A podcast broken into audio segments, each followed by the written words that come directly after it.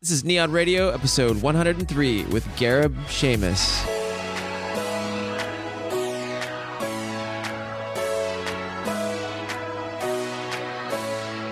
Welcome to Nion Radio. I'm your host, Nick Onken, fashion and lifestyle photographer for today's top brands, performers, and game changers. On this podcast, we explore the body, mind, and soul of the creative entrepreneur, bringing you inspiring guests to help take your creativity, business, and life to the next level. What is up, everyone? Welcome to another episode of Nion Radio. I am your host, Nick Onken. I just got back from the Summit of Greatness with my buddy Lewis Howes. He did an amazing job, amazing conference, and I did a really big art piece, a public art piece out there with some stars. Check it out on Instagram. It was a really, really fun project. We got everybody from the conference involved in it and it had a positive message, a positive theme to it. Very fun. I am in the state of Wisconsin this week working on an ad campaign for a few days, so that should be exciting. I am excited to introduce you to this week's guest. His name is Gareb Shamus. He is an artist, but he's the formerly the creator of Wizard World Comic Con. Fascinating guy with a lot of wisdom. He has an amazing business sense, obviously, since he built the entire Wizard World Comic Con business to a huge business. And he took those skills and applied them to his art career. He recently left his business. He he hired a team to take over Comic Con so that he could be a full time artist. And he has a lot to bring to the table in terms of how your business works with your art how relationships and networking and and building those relationships can accelerate your career. Also, a lot of other tips on creative process and much much more. I find Gareb's work very fascinating. He does all these drops of paint on a canvas in various shapes and it's nothing like I've ever seen before. Very cool stuff. He's got a lot of insights. So I bring to you the one, the only Mr. Gareb Shamus.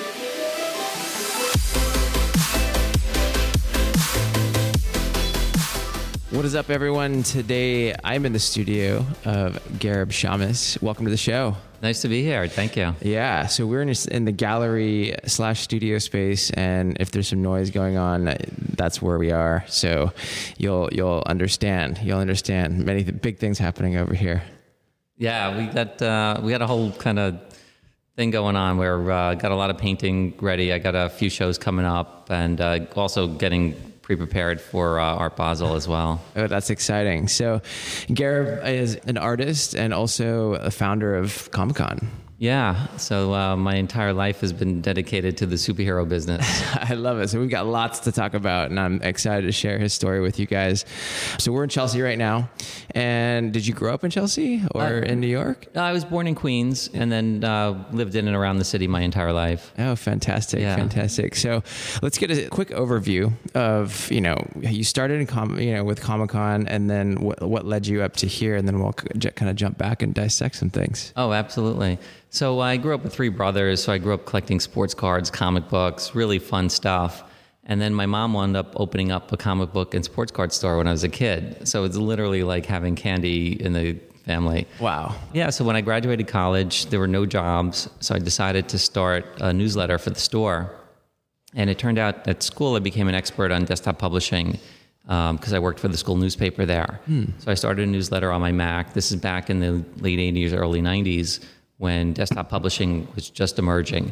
Mm. And um, people loved the newsletter and decided, hey, why don't I turn it into a magazine? Mm. And um, I, I, used to collect original artwork, and we used to know all the, a lot of the artists, but nobody knew what they looked like. This was all before the internet.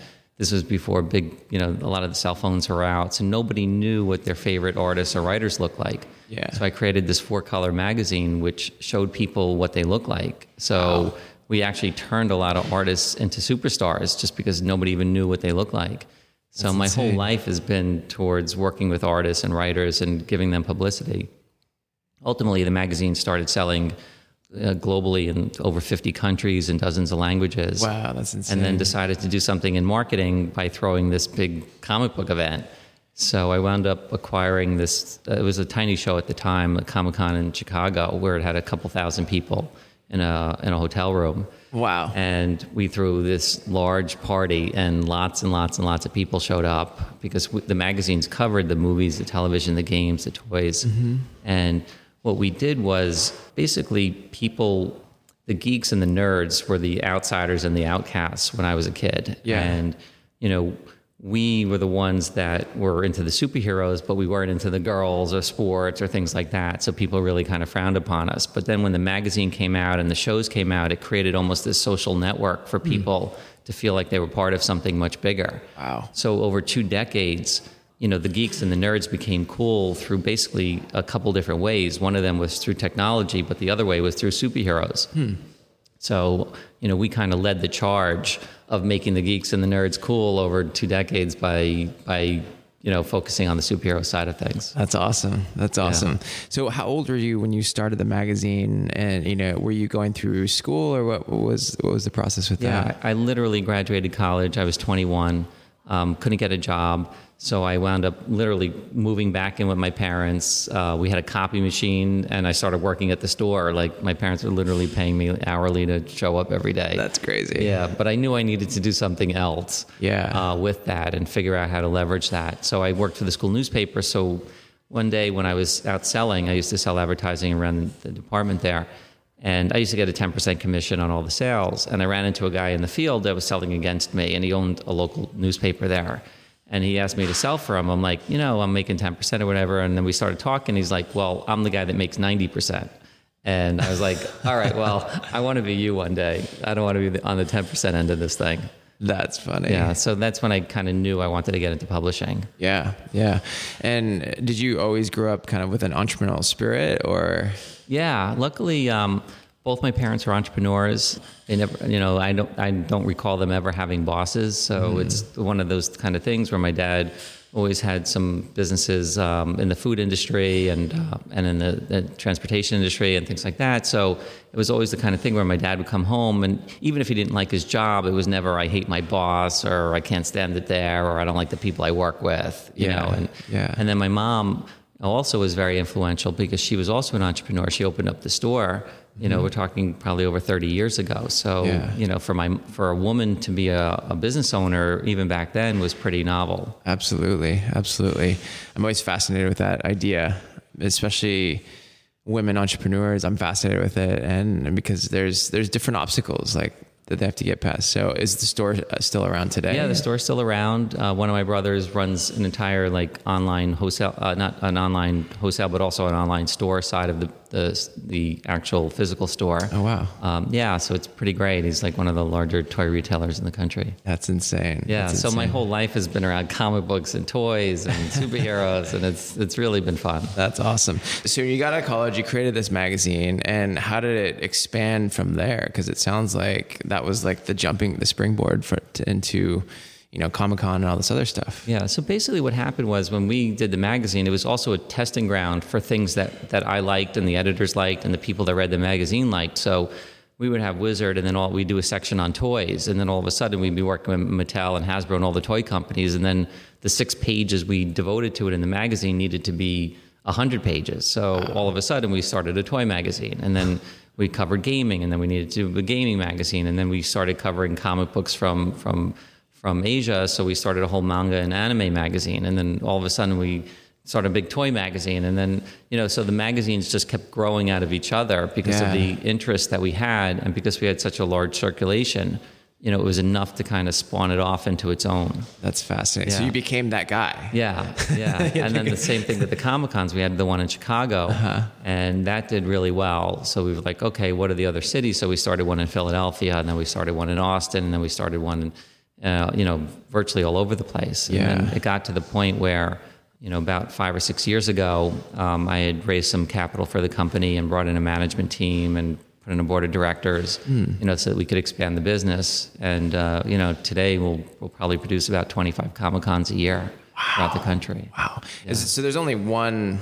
It's you're it, there's is there multiple Yeah, so what- Comic-Cons, yeah, or- what's happened over the years is that the big one is in San Diego, Mm-hmm. and um, over the years it just spawned you know more and more people doing Comic Cons you know regionally Yeah. um, around the country, and um, you know we just brand it Wizard World so that you know kind of has its own branding, it has its own feel and flavor Yeah. around the country, and then we bring in a ton of celebrities. Um, recently we had Chris Evans, Chris. Um, Chris Hemsworth, Tom Hiddleston, the guy who plays Loki. Oh, amazing. Um, yeah, it was pretty. David Duchovny is was was there, which was great. way. To me. Yeah, so lots of really cool stars. That's awesome. That's awesome. Yeah. A friend of mine from Teen Wolf is doing. He's she goes to the Comic Cons. Oh, that's awesome. Yeah. So we put together a Back to the Future reunion with Michael J. Fox. Yeah, Yeah. it's like unbelievable. That's so yeah. cool. Yeah, my brother still runs the talent there, so he puts together these like like dream teams. Like it's like, okay, who do we want to see? And um, you know, so like Norman Reedus, we were getting. Oh, yeah. You know, way back, even before The Walking Dead. Yeah. Um, you know, because we, we used to like him, and you know, and um, what was that movie that he was in? Um, but uh, you know, he was in some movie that we were like big fans of. And Yeah. like, All right, let's get him. You know, so like whoever we could like be like, oh, we want to meet this actor. Let's just fly him in and you know sign some autographs. That's awesome. Well, Yeah. that was a great story. The fear of uh, the Walking Dead story was was pretty amazing. Of how Yeah. that how you kind of catalyzed that yeah. that Well, franchise. Yeah, well, and that's the thing is that because of my entire life being in the business, you know, we worked with a lot of artists and writers, and I was relentless about making sure that in the magazine we constantly featured new artists, new writers to break new talent. I wanted to be the one that gave a lot of these people their first break. Uh, we used to call it the mommy factor. Like, like somebody would want to show it to their mom and say, "Look, you know, I made it. Yeah. You know, all those bills that you have for art school or writing school, you know, are starting to pay off." That's awesome. And and what that did was over over basically decades, you know, a lot of these guys got their early start. So a guy like Robert Kirkman, who did create The Walking Dead, we were the first people to ever write about his book, um, and he got discovered at one of my comic cons. So the people who produced the show actually saw him at one of the shows. They saw his book, they liked him, they started talking to him, and then all of a sudden, you know, you know, and it started. It wasn't even until probably I think four or five years after the book came out before he actually even got picked up you know, to the, do the TV show. So he was only selling a few thousand books a month, and now it's you know, you know, he's probably millions and millions a year, and 20 million people a week watch the show. So That's insane. Yeah, so you know, I don't want to take any credit for his success, you know, because he's done an unbelievable job. But we did provide a platform for a lot of people to be able to to get recognized, and especially a lot of artists. Yeah. And that's really where, you know, for me, um, you know, I worked with so many artists to to figure out what was that kind of secret to success. You know, what was it about one artist that made them more popular, successful, or were they better or not better? But yet, what was it that attribute that helped create the success for them? Yeah. Yeah. So um, That's amazing. So you know, I was, I was kind of involved in that formula, so to yeah. speak. How did you create that formula? It was really, um, it was really personal taste. I think Mm-hmm. at the end of the day, it's really, um, you know, I could, I could, I, I know literally a thousand people that could draw Batman perfectly, but in most cases, it was never that person that became successful. It was always somebody that could do something unique or different with the character, Mm. you know, that stood out from from everybody else. And it didn't mean that it was better or worse. It just means that it was different. So you would recognize that. So that's like, and even you compare it to the fine art world where, you know, people can choose any subject matter and any medium and any type of art. You know, my past world was really limited in mm-hmm. terms of what that media was and what the characters and subject were. So it took a really highly specialized person to be able to break out from the from from everybody else. So mm. when you see it under that type of microscope, you know, it really kind of helps focus on, okay, well, what are those kind of things that make someone very unique? Yeah. So the uniqueness, uniqueness in art and creating a brand is something that's you really have to focus on. Oh, absolutely. So that's really where, you know, I've always been kind of on the creative side, always did a lot of woodworking and bronze casting and welding and just, you know, just live my life, you know, with art and being able to promote artists. And I was a, a big art collector as well Yeah. in the comic book world. You know, so when I wanted to think about, you know, art for myself, I actually thought I was going to be a writer. Mm-hmm. Oh, no kidding! Well, because I was in publishing, you know, Yeah. so you know, I didn't, I didn't actually think I was great at painting, you know, even though, you know, ultimately, um, I, you know, I've been working very hard at it, but um, I just didn't have the discipline to Yeah. physically sit there and write, even though I had all the ideas. I pitched some ideas to book publishers, and they were like, "This is unbelievable. We could turn it into a movie." And I'm like, but I just couldn't physically sit there and write. So the other thing is that um, you know for the art too, I wanted to be very authentic. You know, because I also felt like in my past life it was hard to be real with people because I was in a position where um, so many people used to inundate me and want things from me because I can help them become successful. You know, between the magazines and the comic cons and the platform, everybody used to approach me. Can you, you know, what do you think? Can you write? Can you do? You know, and but it was everybody, every artist, writer, movie studio, television network, video game company, toy company, you name it. Anybody that made anything with a superhero, you know, wanted something. So, you know, and it was very hard to accommodate everybody, and it was also hard to be honest with people. Right, right. So when I was trying to come up with a concept for myself to get into art, it was like, how can I do something that was both exciting and engaging, which has been my life, but also kind of keep people at a distance, because that's unfortunately what I had to do. So that's when I came up with the idea to extrude paint, you know, and, um, you know, it took me a long time to kind of figure out that process. Yes. And ultimately, you know, I kind of developed this technique, and it was just kind of doing it for fun for myself. Yeah, absolutely. Well, I definitely want to jump into that in a second, but um, I want to go back and jump back when you were building the magazine and and getting that started. I mean, I, I think you know so much of building is kind of going through the struggle and the hustle. And and what were some what was what was your beginning years like and making money and creating your your magazine and and and that process? Yeah. So there's no question it was it was very very difficult at at first because um, I was 21 at the time and I looked very very young for my age. Um, so it was very hard to get people to even care or pay attention. I was also trying to do something that hadn't been done before. So between looking like a 14 year old kid and trying to get something done.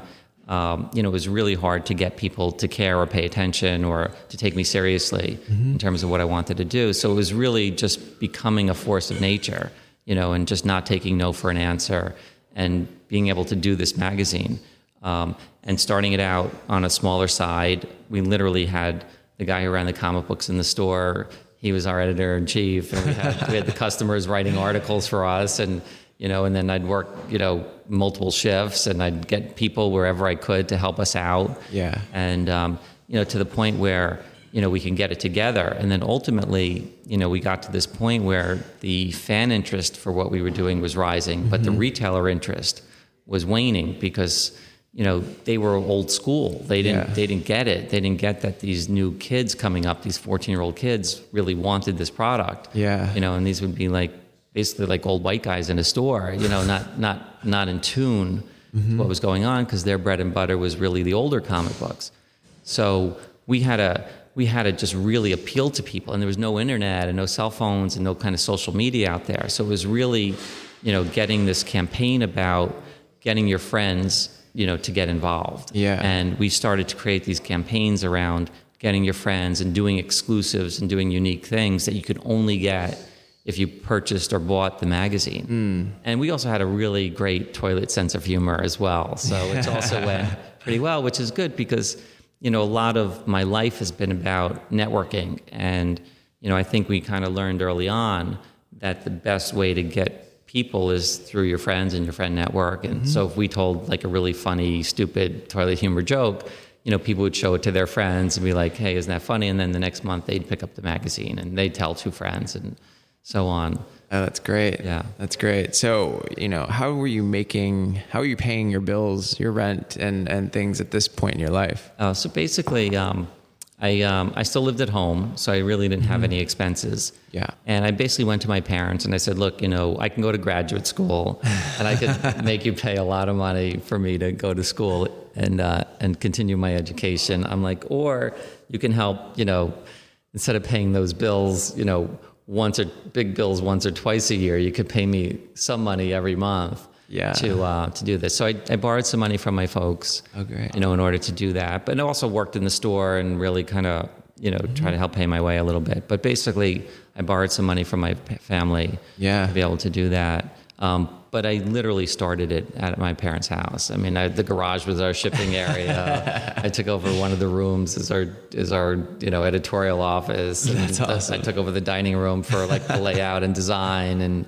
really kind of shoved people into the house as much as I could. So so we actually didn't have a lot of overhead. Yeah. So it was really kind of, and we got people in the store to write the articles. So so we didn't have the kind of expenses, you know, that ultimately a real magazine used to have. But but I think that was the charm of it. I think that was the that kind of homegrown feel to it. I think that people really liked about it right from the start because it wasn't you know this group of people preaching to them. We were their friends, telling them what we like. Yeah. You know, to another friend. Oh, that's great. That's great. And it's it's now now look at you. Yes. It's kind of like the Apple of uh, of uh, magazines. Yeah. So uh, yeah, so I wound up I wound up getting out of the publishing side of it probably about like five or six or seven years ago. Okay. You know, as that as people started going more into the tech side of things and the digital side of things, it was very hard to make money. You know, on the publishing side of things. Um, you know, when the economy went down, the uh, the advertising dried up. Yeah. And we were really just kind of fighting this uphill battle. And at the time, you know, the same thing with the event business. Again, as everybody was going digital, all these groups and everything was popping up online. You know, and that's really when you know we really had to decide, you know, what was going to be the future. Yeah. And um, you know, I think the future for getting paid for content really wasn't going to be there anymore. And it's really interesting shifts started happening um, because our whole business was about picking up on trends and understanding what was going on way before anybody else Yeah. knew what was happening. So I kind of joked that my I'm not clairvoyant, but I could I, I know what people want next, you know, Yeah. because my whole life I've kind of studied that and pick up I could I could look at very small trends that are happening and then figure out what might be, you know, kind of where that's going. Interesting. Um, and and on a mass or con- mass consumer six, Yeah. uh, on a, a side of things, you know, so you know all these toy companies would send me every toy and we'd have to predict what was going to be hot, you know, or we'd get we'd get literally 3,000 comic books a month in the office and we'd have to pick a couple that we thought were going to be the ones people want. So, you know, our whole life, and my whole life was about, you know, kind of the instinct and the taste that I had, you know, Yeah. for being able to do that. So, um, so we were kind of at that crossroads. You know, what do we do? You know, the publishing and print business is going down the toilet, but and then everybody's going digital. So I felt that at that point in time, people were at some point in time were going to migrate back into the event business. Yeah. You know, so as people were becoming more lonely online, at some point they were going to mm. kind of want to edge back into you know kind of that human interaction and hu- human contact. Yeah. So that's when I doubled down on the event side of the business. So that's when I started building and buying and rolling up a lot of the Comic Cons around the country. Oh, and wow. everybody thought I was crazy. They're like, what are you doing? you know, it's like, you know, everybody's going tech and you're going, you know, low tech. And it's like, Yeah. well, you know, so, but it was a great time because, you know, nobody was paying attention to that. Mm-hmm. So all of a sudden I was able to put together, you know, a really nice network of, of events out there. And then as we can see in what's happened in the world, you know, all this experiential and experiential marketing and events have taken off. So whether it's, you know, Burning Man or South by Southwest or Comic Cons or, you know, Yeah. anything that kind of aggregates people a mass way, Mm-hmm. you know, these things are like the seeds that form, you know, social media, the pearls that, that are out there. You know, Yeah. so, so much of social media is based around people getting together, whether it's taking a picture of their food at a restaurant or taking pictures of them dancing at an EDC concert. Yeah, absolutely. Did you get a chance to go check out the uh, refinery, the 29 rooms of refinery? Uh, no, I haven't made it over there. I but you talk about like a f- complete, you know, an experiential thing like this, and that's like uh, exactly what you're talking about. Yeah. 29 rooms, each completely individually designed. That's like an Instagrammable moment. Right. And yeah. I, yeah, I agree. I think that's where things are heading. Yeah, and that's and that's really where you know people are more interested in spending their dollars on the experience of things and being with their friends and being around that versus oh I just got a new this or a new whether it's you know uh, a new watch or a new pocketbook or it doesn't matter you know they're just more things Yeah. you know the idea of spending more time with your friends or your family and sharing those moments together you know has really kind of taken off Absolutely, absolutely. So, did you get rid of the magazine completely, or is it Yeah. still out there somewhere? Uh, no, I wound up. it. Yeah, I wound up getting out of the magazine business totally. Oh wow. Um, yeah, and then because it really required our full time focus, you know, on the event side of things, yeah. and and it was also one of those things too where um, I couldn't see my way out. I couldn't see there was no visibility for the future. You know, so it wasn't like I could sit there and say, "Oh, if we do this with the magazine, it could work." You know, even today, I mean, a lot of the magazines that work, it's because you know they might have some other base of business, or they they have so many of them that Yeah. collectively they could work, or they've been able to create some video side of their business or whatever, and required you know either bigger dollars or bigger partners than we had at the time to be able to do that. Yeah. So what was been, what's been some of your biggest challenges uh, with Comic Con and going through that process? Um, I think with, with Comic Con, it's the, the biggest challenge has always been trying to, first of all, get celebrities. Um, I think that's that because I think there's this there has or has been this notion that you know that a lot of celebrities go to the shows only because they need the money or you know they fell on hard times, but that's not the case. I mean, when you see what happens with a lot of sports athletes, you know, you know, you know, they could be, you know, the biggest stars in the world that go get paid to, you know, to take pictures or sell autographs or whatever. Yeah. And, you know, there's nothing wrong with that. You know, there's, you know, you want to be able to, you know, create an environment where it's comfortable for these people to meet their fans, you mm-hmm. know, and, but their time is very valuable. Yeah. You know, so when an actor can make, you know, 10,000 or, you know, a million dollars a day working on a film, Right. you know, you have to be able to compensate them. So, so in a lot of cases, the audience wasn't even big enough to be able to afford the type of talent that you'd want to get. So, so, so the Comic Cons needed to grow as a business before it could actually even afford to bring in the type of talent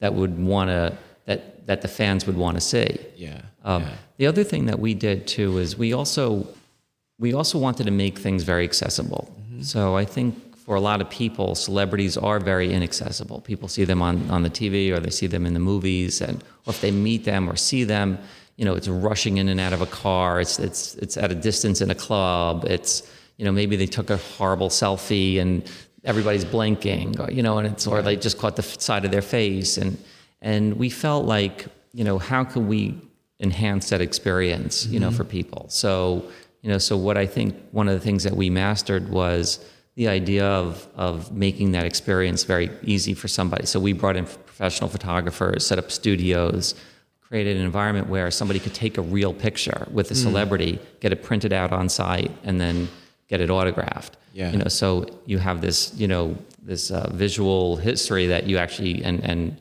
you know this real picture that you actually met the person, they signed it, you saw them, and um, and then again, it's great for the social side of it as well. But but what we've also done is made it easy for the celebrity as well.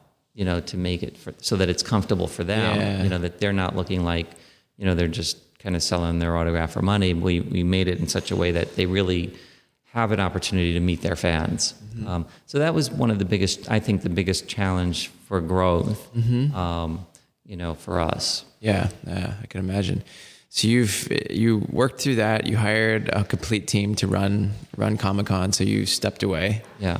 and you've moved into to art and painting, which uh, Yeah. I, we're sitting here in your studio or your your gallery, and I love like what you've created, and I'd love to hear that transition process of like how did you, you know, employ your company to the point where you can jump off and do this, but also like internally, what? Uh, well, let's just start with let's start with that, and then we'll go internal. Yeah. So my whole life, I feel like I've been doing startups. You know, I love starting something from nothing. You know, I feel like you know it's a skill that I like. I like taking something or an idea and turning it into something. So, so when I left the day-to-day operations of the company, um, I started a small media company with a friend of mine, and the goal was to develop media properties, you know, for movies and television and toys. And so we started working on a lot of that, and and then I started kind of migrating where people wanted me to start helping them either raise money for their companies or help them run their companies. Yeah, So I started doing a little bit more of that, and then it was like, you know, well, you know, it was just taking a long time, or you know, and then I was doing things for other people, and you know, I always liked, you know, being able to kind of start something not on my own, but start it my start something with, you know, whether it's a great group of people or somebody with a great idea, or or it's just my ideas, you know, and then kind of organize people around doing that. So there was some days where you know I'd work a lot. There was some days where I'd work five minutes, you know. But I, I, I felt like I wasn't being challenged creatively. I had all these ideas, you know, of what I wanted to do, but I didn't really kind of have an outlet for it. So that's when I um, I wanted to become a writer, and then that that kind of fizzled out really fast. Um, but then it kind of struck me on this idea of getting into painting. Yeah. Um, so that's when I started painting. I literally just went to the paint store. You know, when I came up with this idea, I'm like, I'm going to go buy some paint, buy some canvases, to buy a table, set it up right in my apartment. Yeah. And, uh, and started trying it, and it was coming out terrible. so literally, like every other day, I was in the paint store, like picking up more things, Yeah, trying more yeah. things. I'd come home, I'd rush home, I'd like to, like to keep trying it, and then I'd try colors, and then and then it started taking shape. Yeah. And then um, and then I just started creating designs and patterns and really cool, interesting things that I you know that I was kind of fascinated by, and I'd show it to like my brother or my son or my daughter or whatever, and it was Yeah. like you know what do you guys think? And Yeah. You know, and you know you could tell that they were like they liked it, but you know, but they didn't know what the hell I was doing, and you Yeah. know, wasting my time or whatever. Um, but it was. But then I, I have I had a lot of artist friends, so I brought in one friend of mine who was a fine artist. And, Yeah. and he kind of ripped me apart. He was like, he was like, he he liked the technique, but he's like, your color theory is off. You know, you're working on this, and you're, you're working on wood, and you should be on paper, and I want to see the edges, and you're, you're cutting it off, and you're this. So Wow. it was really great. It was like incredibly constructive Yeah. um, about it. And and I, I want to say I listened to maybe 25% of what he said, but but I heard all of it. Yeah. You know, and, and this way I was able to kind of make my own decisions about, you know, I, I liked working on wood. And also uh, it works very well because I use a lot of paint. So I Yeah. can't really work on canvas because it would, it would sag and stuff like that. So Yeah. um, and uh, so anyway, I took a lot of what he- you know, kind of his ideas, um, not in terms of what I should do, but just kind of like, you know, just started absorbing out there what kind of the art world was saying or thinking about. Yeah. Um, but it was always me doing my own thing. You know, it was always me, you know, kind of processing. Mm-hmm. Yeah. Um, you know what I wanted to do. Yeah. Um, and then one day it was just, you know, I'm, I'm a consummate networker. You know, I love meeting people. I love talking to people. I like seeing what they're doing, what they're up to. And then just through a friend of a friend, met um, a woman who was an art dealer. And um, so I invited her to my apartment to check out my art. And she loved it. And I was like, wow. I'm like, this is like, all right. So, and then she was like, look, you know, I'll introduce you to a gallery. You know, we'll see what he says. So, so the gallery owner came to my apartment as well, checked out my work. He spent a few hours with me, and he Amazing. just he loved my work too. And he was like, "Look, you know, if you can put together uh, enough paintings that are of an, a big enough size, I'll do a show with you." And that was last November. Oh, so I wow. spent so yeah, so that was about a, a year earlier. So I literally spent an entire year um, in my apartment just painting and painting and painting and and I didn't do, I didn't put anything up on Instagram. I didn't show anybody on Facebook. I mean, I, I really I wasn't em- embarrassed, but like I was. I, it was very personal to me, Yeah. and like I didn't want to be criticized, and I want people to see it, and I didn't want people to, you know, think about it or ask me about it. I just, Right. you know, but I would slowly start showing like friends here and there, you know, what I was up to, until ultimately I had the gallery show in November, and now I needed to promote it Yeah. to my friends, you know, especially.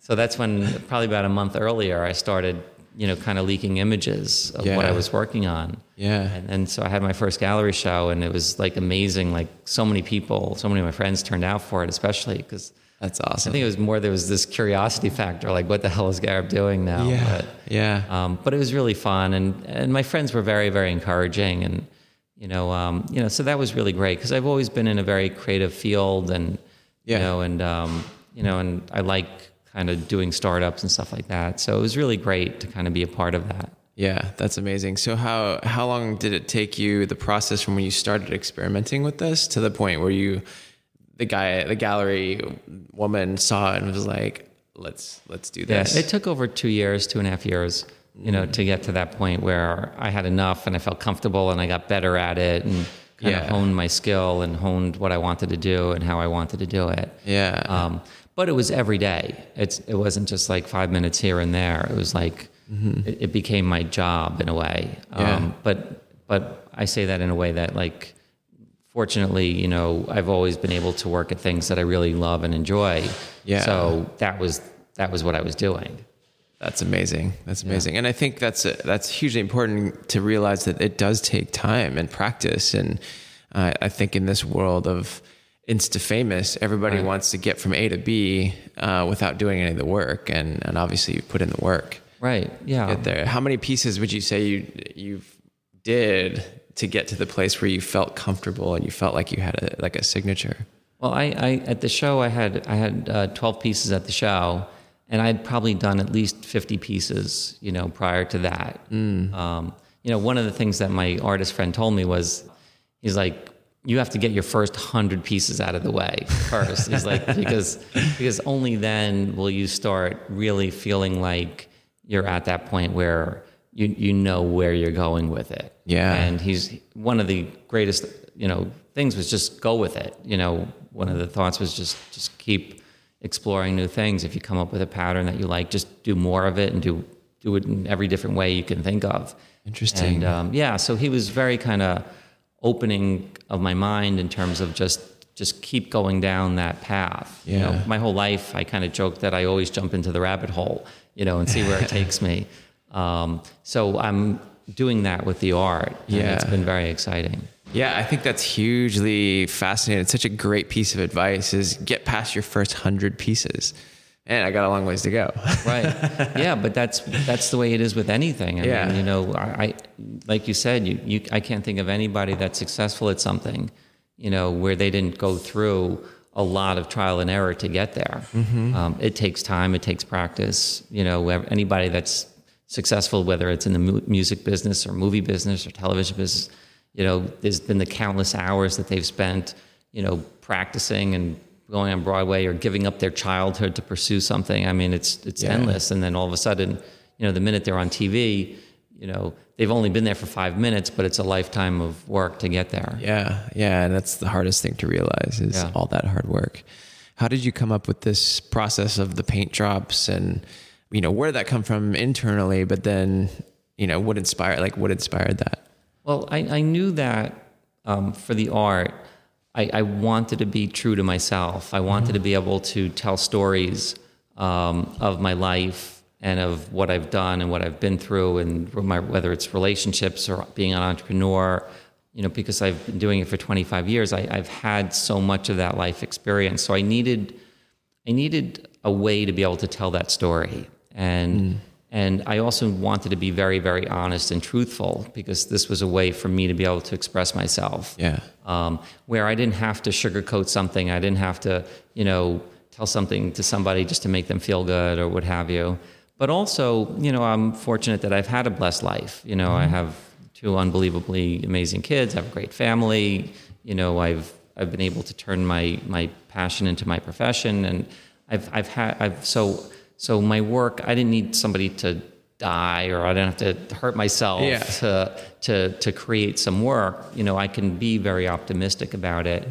Um, and the technique was really kind of born out of what are the things about me you know, you know, I kind of had to do a lot of self-reflection, you know, and like, what are those things about me that that I want to talk about, you know, as Yeah. kind of a base. So, who who am I, you know, and you know, they I've been fortunate to have this very fun and exciting and engaging life where, you know, I get to, you know, work with movies and television and toys and games and comic books and all that fun stuff for so long. But uh, like I said, you know, I've been inundated with people, you know, wanting things from me. So, so I've kind of had to have that kind of step back from my own life, you know, where I couldn't fully enjoy it because, you know, I was always kind of under this pressure where everybody wanted something. So, you know, it was how do you express that? So it was almost even from this like hand motion of, of like keeping people away, you know, where I'm kind of using my hand now to like kind of push people away, hmm. you know, where I came up with that idea, oh, well, what if I get the paint to do that? You know, what if I get hmm. the paint to get away and keep the viewers at a distance? And it was kind of that extraction process that I was like, all right, well, my designs and my color and my technique can be very engaging, mm. but yet the process could be keeping everybody at a distance. And then all of a sudden it's like, wow, I can make them come to a point, you know, and then they'd fall over or they'd melt or they'd be too lumpy or whatever. And just through a lot of trial and error of Yeah. what kind of devices I would use or,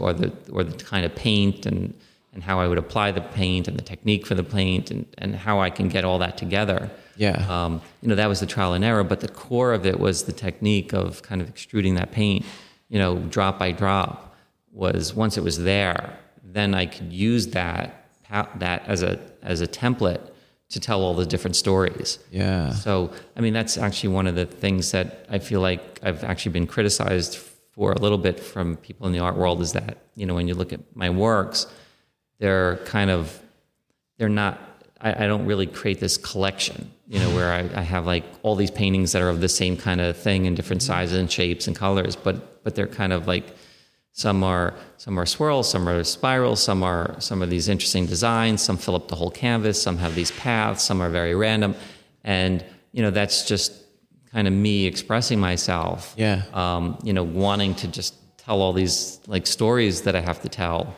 um, versus you know on one type of process. Yeah. Uh, one kind of story. That's awesome. So how would you, you know, this is an audio podcast. What guys, for everyone who's listening, we're going to do a little video kind of to studio tour. So go check out the show notes um, and we'll link that up.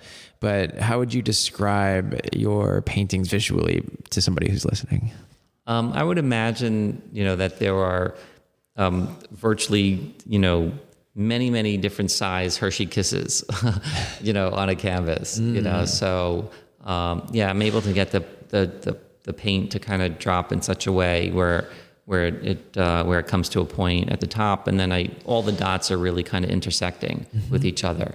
So a lot of you know also the thought you know um, between behind my work as well is that you know because I've done a lot of work in networking and stuff. Mm-hmm. Um, I've actually gotten a chance to learn a lot about myself and my art also through other people mm. that have kind of been interpreting my art which is fascinating. that's very fascinating yeah. because you know it's almost like what what do they see as part of my subconscious that's coming out in the paintings that I don't even realize Ooh, that I'm good. doing.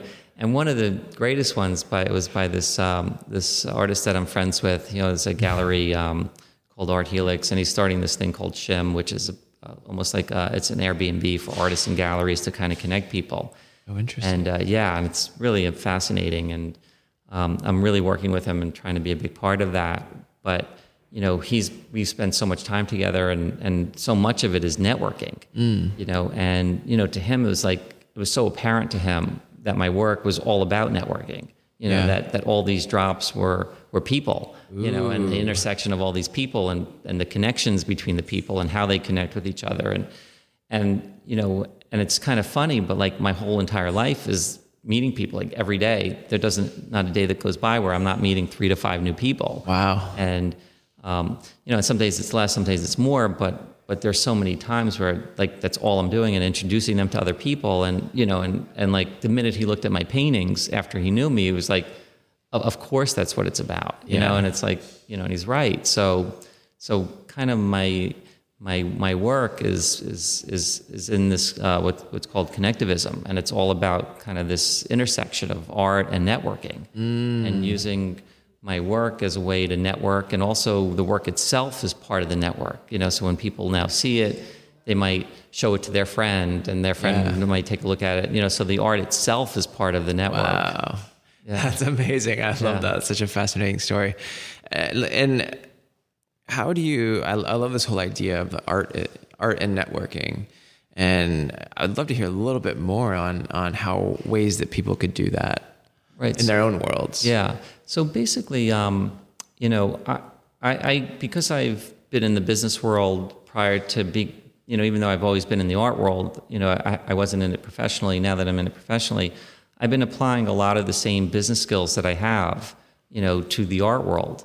And you know, at least in business, like I enjoy the business side of things, and I mm-hmm. enjoy the networking and the meeting of the people, and going to gallery shows and fairs, and and being there and talking to people, and um, you know. But I also find that a lot of artists, you know, don't like the business side yeah. of, of, the business, and they also a lot of them have social anxieties or social issues or mm-hmm. things where you know they really want to create, and a lot of them don't want to meet people you know, regularly. You know, yeah. they, they want to be more on the creative side of things. But I happen to enjoy the social side of it. Yeah. So, So I think a lot of that has really helped me. Yeah. Um, and then also, you know, I've kind of learned over the years, you know, people just don't hand things to you. You really gotta ask or offer help, Mm. and people will help you. And you know, just kind of be very generous out there. Yeah. You know, and not necessarily look for anything in return, but Yeah. but over time, you know, I think just giving to others will ultimately you'll get back. Yeah, that's So- huge, huge. yeah. So, you know, like even the gallery space that we're in, you know, I, I offer this to friends all the time, you know, to be able to host their own gallery shows here. You know, one night only pop up shows. I don't want to represent them. I don't want to be their gallerist or be their agent or their manager, you know, Yeah. but take the gallery, use it, bring in your friends, bring in your family, create your Instagram and Facebook moments. Yeah. Um, you know, and you know, because I want to, I want to create an environment where people can come together, you know, and discuss and meet with art. And, and and when I do that, you know, invariably I'm going to meet people here through someone else's show that you know likes my work or wants to talk to me about something, or I'll introduce them to somebody else, or I could bring my friends to show them this new artist that I like. Yeah. Um, and and what happens is when you just put lots of people that are doing interesting things together, um, you're just going to get interesting things out of it. Yeah. Um, and then all of a sudden, everybody, someone's got a friend, and you should meet this person, and you should meet that person. Yeah.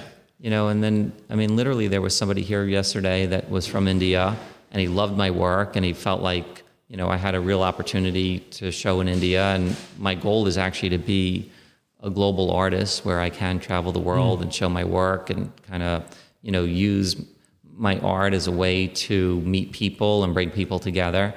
Um, and it was great. It was like you know okay, well, who do I got to meet? You know, introduce me to whoever you know. I'll, I'll I'll talk to them. I'll and and nine times, actually even more than that, it doesn't work out or it doesn't go anywhere or they don't respond back or whatever. But you got to just keep doing it. Yeah, yeah, that's absolutely true. Going after it, following up, asking, giving. I, I'm a huge believer in all of that. Yeah, yeah, got to do a lot of that. Absolutely. So I have like I, I just thought this thing I because you're so great on both sides, business and art, and, and you know this podcast is a lot about creativity and art and and the business side of it as well. So I'd love to hear from you.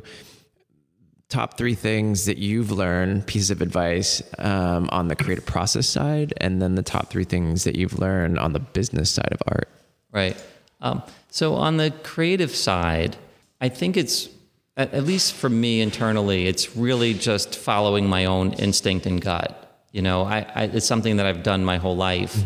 Um, so regardless of what anybody says, I just got to follow my own instinct for it, Yeah. and uh, and hopefully it will resonate. Yeah. Um, and the thing about art too is that it doesn't it doesn't need to resonate with a lot of people. Um, it, it only needs to resonate with with a bunch of people, you know. And then the more it resonates with that bunch, it can then resonate with more and then more and more. But but but you don't have to immediately have millions of people that care about what you do. But you got to find your audience or your voice. And then on the creative side as well. Um, I think you have to enjoy it. You know, if you don't love it, if you don't want to just do it all the time, every day, um, then then it's just not going to work. Yeah. You know, and I think that that way about everything. And then I think you also have to immerse yourself in the environment. You know, I, I don't think you, you can't be an outsider and try to be an insider. You know, you have to become an insider. So, but I, but that, but getting back to the business side of it, which leads to why I think, you know, I'm I'm able to you know accelerate my career in this space is because because I am an outsider you know because I didn't grow up going to art school and Yeah. you know you know I always ask myself if I'm even worthy of being in the industry or the business Yeah. um, but I'm not afraid to take chances and I'm not afraid to just do it Yeah. um, but you know, but because I am an outsider, I don't have I don't have any horses in this race. You know, I don't have the old way of doing things Right. to compete with. Um, I don't have old ways of or old habits or or people telling me you can't do it or I or or I might disrupt the system. I don't have a system, so I could do anything I want. You know, because it's all new to me. Um, and so many times when you get into a new business, there's the old way of doing things, and this Yeah. is the way we always do it, and people can't get out of that. Right. Um, but I was never in it. So I find that being from the outside, it's actually the only way to change the inside. You know, is to be from the outside because it's those people that can kind of, you know, look at the way it's done and say, well, I don't have to do it that way. I don't care. I'm just going to do it my way. Absolutely. Um, and that's what happened even with the gallery. You know, I had um, I was talking to another artist friend of mine, and I was telling her about the kind of you know people that I want to do shows with, and one of them in particular, I was telling her is um, my lawyer. His um, his son is a ten year old kid, but he paints Nike sneakers, and the kid is great, does a Wow. great job. And I'm like, I want to do a show with him, you know, Yeah. at the gallery. Well, why not? You know, Yeah. I want it to be a real cultural art center. And, you know, so I was telling her this kind of stuff. And she's like, oh my God, you can't do that because then the art world, you know, isn't going to take your gallery seriously. And then if you want to be taken seriously, you know, you can't have the kids selling sneakers in your ga And it's like, I don't care what people think. It doesn't matter Yeah. to me. It's my gallery. You know, if somebody doesn't want to take me seriously because I have some kid with a painted sneakers in my gallery, I'm like, I, I don't care. I, I just don't care. I- Yeah, I can't. yeah. I can't think about what people are going to be thinking about me or my gallery because of that. So, Yeah. but that's the kind of thinking where you know um, where she was trying to warn me about Wow. going down this road, and I'm like. I don't care. It doesn't matter to me. It's not going to change anything. If people like my work, great. If they don't like my work, I'm not going to convince them otherwise. So Yeah, it's just yeah. it's a personal taste. Um, so and then and then also on the business side as well, um, it's so important to have great people around you. Um, you. You can't surround yourself with bad people, negative people, bad people, people that are trying to hold you back, people that you know you you. And I'm not talking about yes people, having yes people around Right. you, but it's but it's about people that are constantly pushing you know you to be better and further and opening up opportunities for you and trading ideas and trading resources.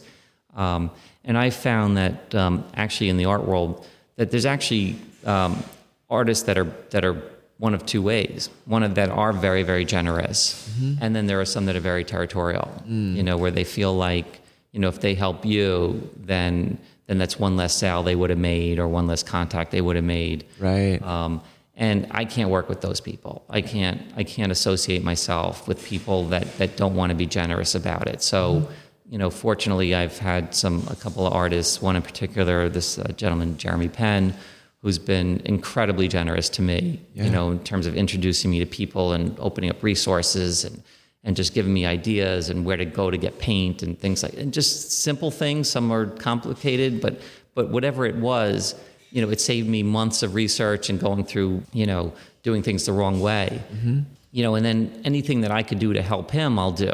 You know, I, I can't I can't help him, you know, paint better or or that, but but if I can open up resources that he might not have access to, Yeah. you know, I'll be the first one to be able to do that for him. Absolutely. Um, and I think in any business, it's very collaborative. you Yeah. know, to be Yeah, able to do that. Oh, that's great. So this is another, another fascinating question. You know, in in the world of networking and talking about your art, how do you talk about your art when you're out on the street and you meet somebody new? And how do you describe yourself without coming off, you know, conceited or arrogant? Because I know, like, I always, I've always thought about that myself. Like, how do I talk about my work without being douchey about it Right. in that sense? Well, I actually think the first thing is actually even just taking the time to speak to somebody. You know, I think offering your time to somebody is is the most generous thing that you can do because it's the commodity that nobody gets more of, um, and it's the one thing that that you can't get back. So. So just being uh, present with somebody to talk to them about that right off the bat, your ego's out the window on that. You know, then when you're physically or actually talking to somebody about your work, um, I think it's it's actually just um, talking to somebody about your process or what you do, but then also listening to them because ultimately you need to talk to them or show them what you're doing. Yeah. But then the process of hearing from them what they think or what their thoughts are or what they saw about it or what they find interesting. Um, and I think that kind of that feedback process, Yeah. um, I think also helps kind of bring that level to the point where, you know, where where it's not ego. And and I think so much of the when artists do have an ego, it's always about the me, me, me, my show, my process, my work, my Mm. this, my that. When in fact it could be, you know, showing somebody your art and then saying, Yeah. you know, um, you know, talking to them about what they do, or or or even I, I, find that I I use it as a as a way to open up to somebody about what they do creatively, mm. um, and I find that that that to me is what also brings it down because so many times people will say is oh I'm not that creative and and people people have this notion that if they can't draw a perfect human face or figure or body that they're not artistic yeah and that's not the case and for some reason you know they teach kids that way you know yeah. you talk to kids and you ask them if they're if they're artistic and they think that they because they can't draw a person that they're not artistic and yeah. so so it's constantly being discouraged so a lot of times i talk to people about how are they being creative you know, in their lives. Mm-hmm. You know, and they, they always say, you know, I used to write poems or I used to draw or I, I love, you know, um, doing, you know, you know, I, I, make, I do needlepoint or yeah. it could be anything. It's yeah. like I used to make stuff out of wood or I used to, you know, design jewelry or whatever. Or I used to make dresses or, mm-hmm. I mean, it could literally be anything. And it's like, well, what happened? It's like, oh, I got busy, I got this, I got that. I'm like, well, go to the art store, you know, pick up some paper, pick up some whatever. They make these really cool whatever, and then, you know, and I think I think if you can kind of turn it around and be inspiring to them mm-hmm. to kind of bring back the things that they used to enjoy doing. Yeah. Um, I mean, that's something that I do. I love that. I love that. Now I've I've gone through so many interviews over the last you know couple of years, and I think one of the biggest things that I've found in successful people is the the mindset and their mind, the mental game. You know what I would say. What mindsets have you gone through, or do you do you practice that you feel has made you successful? Yeah, so I'll give you an example. So, um, so I got to the point where um, in November I had my first show, and then they had asked me to exhibit at one of the art fairs at Art Basel, and I went there, and it was great. I met a lot of people you know, now we're into, uh, and then I sold a piece at the show, and then I sold a piece, you know, shortly thereafter, and then, and then it became like January, February, and I started talking to other galleries, and I couldn't get another show, and nobody wanted to talk to me. Nobody wanted to, you know, they they they thought of me as some artist, you know, that they could just, you know, throw around, and yeah. you know, I'm I'm almost like a disposable commodity out there, huh. and you know, it was very kind of disheartening, and yeah. it got to the point where like I'm in my apartment, it's like I think it's around February, and I'm like, oh, I can't get a show, and what am I going to do? Nobody wants to return my calls. Nobody's like getting back to me. And all of a sudden, I started getting into this mindset of like, wow, why aren't all these people doing things or helping me? And I'm like, wait, that's not me. I'm not going to sit here and wait for somebody else to determine what my fate is going to be mm-hmm. and where I'm going to go. And I don't need permission from somebody to be yeah. successful in this business. I'm like, screw that. You know, yeah. what do I got to do now? And I started putting a plan together of, okay, what do I need to do to kind of take control of my life and not be dependent on anybody else out there for my success? Um, it's huge. You know, in terms of like the galleries and the fairs and stuff. So that's when I'm like, all right, I need to find a space. I got to get out of my apartment. I got to mm. stop thinking about myself this way. If I'm going to be an artist, I got to be an artist. Yeah. And that's when I got a studio space. I decided, okay, I'm going to do this full time. Um, I got rid of almost everything else I was working on, and I got a studio space and I got some a small gallery space. At the time, it was a small one here, and I said, that's it. I'm going to open up shop. I'm just going to go to work every day and paint and love it, and then everybody I meet, I'm going to invite them to my gallery and I'm going to start doing my own shows. And I'm not going to wait for somebody else to give me a show. Yeah. I'm going to start doing my own. And then magically, and, and, and I don't want to say it was magically in terms of magic, but magically in terms of timing, where all of a sudden I started getting shows, I started getting fairs, I started getting people interested and excited because I wasn't, I wasn't this waiting around for anybody. Once I decided that I was going to do it, all of a sudden I think just just the air out there, just yeah. I guess the way I was talking, the way I exuded myself, mm-hmm. you know, was I'm doing this. You know, yeah. are you on my train or you're not on my train? And and I think people picked up on that. And yeah. I think a lot of these galleries or these fairs or things that I became a part of were like, holy shit, you know, we got to we got we got to work with this guy because yeah. you know if we don't, we might miss out on what he can do. Yeah, that is fantastic. That's that's absolutely right, and it's so easy to get kind of caught in that victim mindset yeah. of oh, why me, why me, and it's you know, you got to pull yourself back onto the road and and jump on it and start creating for yourself. Yeah. I love that. That's amazing advice. Yeah, amazing advice. So one last question that I love to ask all my guests is, what does the phrase "live inspiration" mean to you? So I feel like my whole life I've lived that way, but only for the first time in my life that I feel like I'm achieving it because in the past, all my businesses, even though I started them or I own them, I had lots of people working for me and I kind of always felt like my life belonged to other people. Mm. And it was only once I left my own company that my life became mine again. Yeah. And then once my life was mine, I was then able to be free to do what I want when I want, but in my own way. You know, I, there are still kind of life physics. I still have to pay bills, and I still Yeah. have to.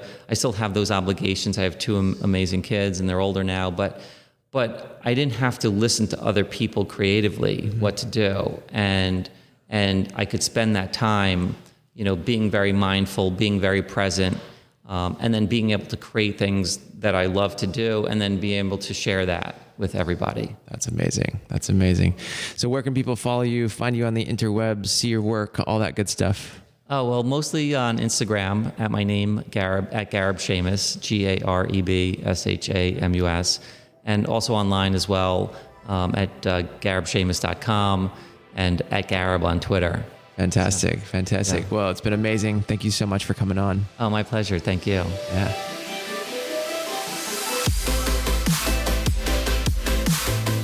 Thank you guys so much for listening to this week's episode of Nion Radio with Gareb Shamus. I am your host, Nick Onken, and I hope you enjoyed today's episode and you got some good nuggets of truth out of it.